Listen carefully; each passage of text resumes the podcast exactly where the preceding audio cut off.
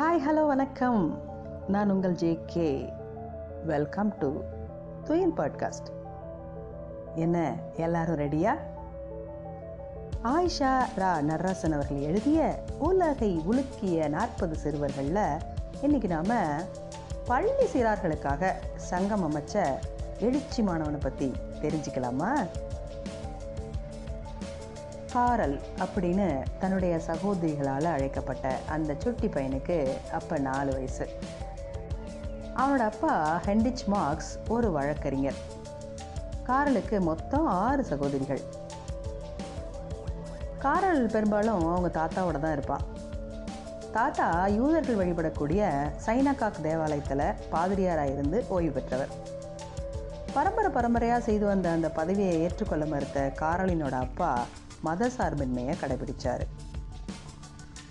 காரலோட நாலாவது பிறந்த நாளை யூதர் ஆலயத்தில் கொண்டாட தாத்தா திட்டம் போட்டிருந்தாரு. அவங்க அப்பாவோ தன்னுடைய வாணியில் கொண்டாடுறதுக்காக நண்பர்களை வீட்டுக்கு அழைச்சிருந்தாரு. ஆனால் காரலை எங்கே தடியுமே காணவே இல்லை. கொஞ்ச நேரம் கழித்து நாலு தெரு தள்ளி வீடு கட்டு வேலையில் ஈடுபட்டு இருந்த தொழிலாளிகளோட நட்போட பேசிக்கிட்டே அவங்களோட வேலையில் உதவிக்கிட்டு இருந்த காரலை கண்டுபிடிச்சாங்க.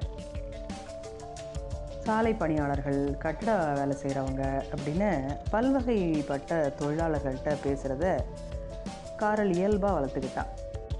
கடை வியாபாரிகள் உதவியாளர்கள் அப்படின்னு பல பேர்கிட்ட நட்பு வச்சுருந்தான்.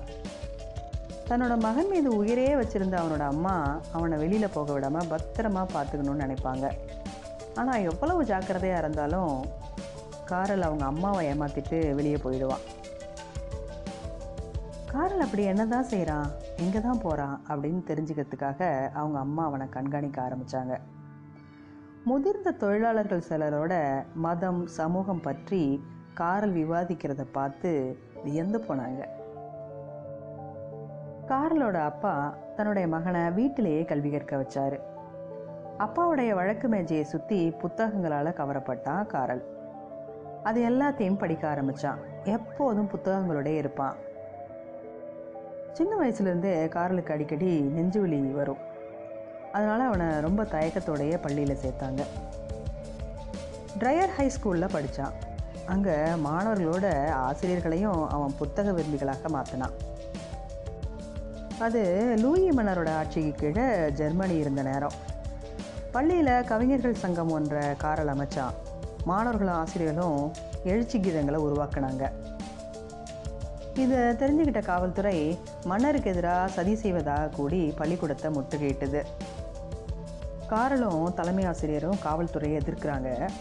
இலக்கியமும் தத்துவமும் பகிர்ந்து கொள்ளக்கூடிய பள்ளிக்கூட மாணவர் அமைப்பை நீங்கள் தடுக்க முடியாது அப்படின்னு அமைதி வழியில் வாதிட்டாங்க. மற்றவங்கெல்லாம் பத்தொம்போது வயசில் பல்கலைக்கழகம் போனப்போ காரல் தன்னுடைய பதினாறு வயசுலேயே பல்கலைக்கழகத்தில் தத்துவம் அப்புறம் இலக்கியம் கற்க தேர்வு பெற்றான். காரல் பல்வேறு தத்துவ சாரங்களை கரைத்து குடித்து பின்னாளில் மூலதனம் அப்படிங்கிற நூலை எழுதி உலகுக்கே சோஷலிச தத்துவத்தை முன்மொழிந்த காரல் மார்க்ஸாக உயர்ந்து நின்றார். மீண்டும் சந்திப்போம். நன்றி.